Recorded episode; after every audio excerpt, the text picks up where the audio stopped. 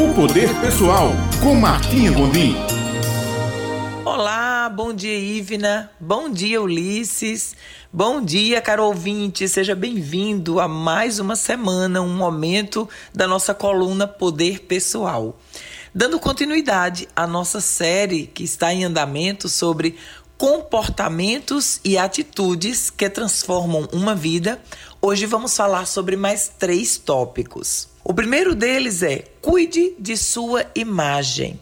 Ao se olhar no espelho para sair de casa, para trabalhar, para atender um cliente, para resolver sua vida, o que é que você vê na sua imagem? Você vê uma pessoa que não cuida de si, que não cuida de sua aparência, que está desleixada, que está descuidada, ou você vê uma pessoa que se cuida? É muito importante sobre como você se apresenta, porque eu sempre costumo dizer que apenas Deus tem o poder de conhecer quem nós somos por dentro. Todos os demais nos julgam pelo que vem por fora. A forma como a gente se veste, a forma como a gente anda, a forma como a gente se comunica, as atitudes que nós temos, os comportamentos que nós temos, a todo momento estamos sendo julgados. Então, a nossa imagem é um conjunto de informações que transmitimos a outras pessoas. E é muito importante que a gente transmita as informações apropriadas sobre nós.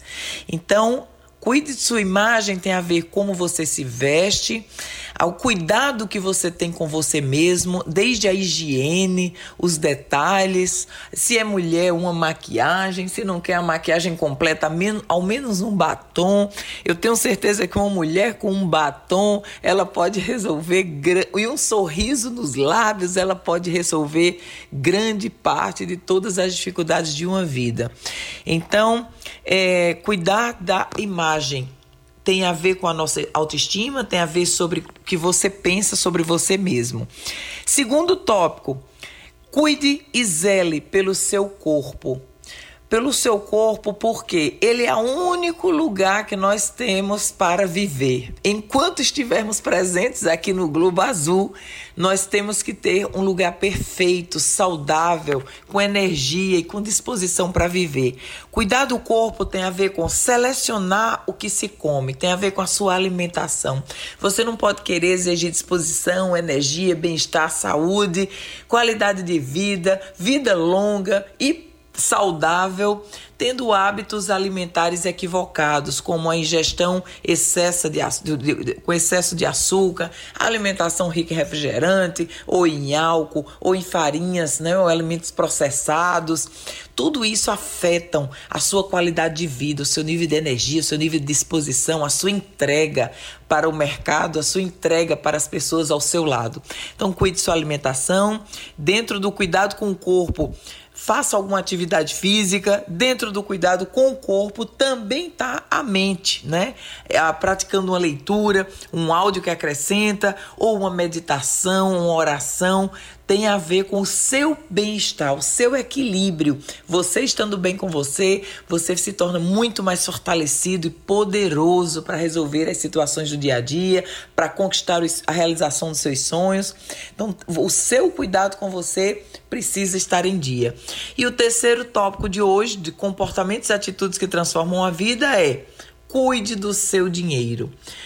Importante quantas pessoas não desperdiçam, às vezes, noites de sono, horas a fio, momentos de convivência agradáveis com outras pessoas, porque estão preocupadas com as dívidas, estão preocupadas com a situação financeira. Então, cuidar do seu dinheiro tem a ver com saber o quanto precisa ganhar para poder viver, né? Então, quanto é o seu custo de vida, quanto você tem que receber por mês para ter aquele custo equilibrado de vida. Se você está com dívidas, fazer um plano de pagamento. É, mas diz, diz-se que a fórmula da riqueza, e eu vou compartilhar com vocês, e essa fórmula é praticada por muitas pessoas da economia. Primeira coisa é usar o essencial para viver ser representado por 55% do que você ganha. 5% ser reservado para educação, para investir em você mesmo, em cursos de aprimoramento, livros, desenvolvimento. 20% com objetos é, e conquistas de curto prazo, então a aquisição daquele carro, a aquisição daquela viagem.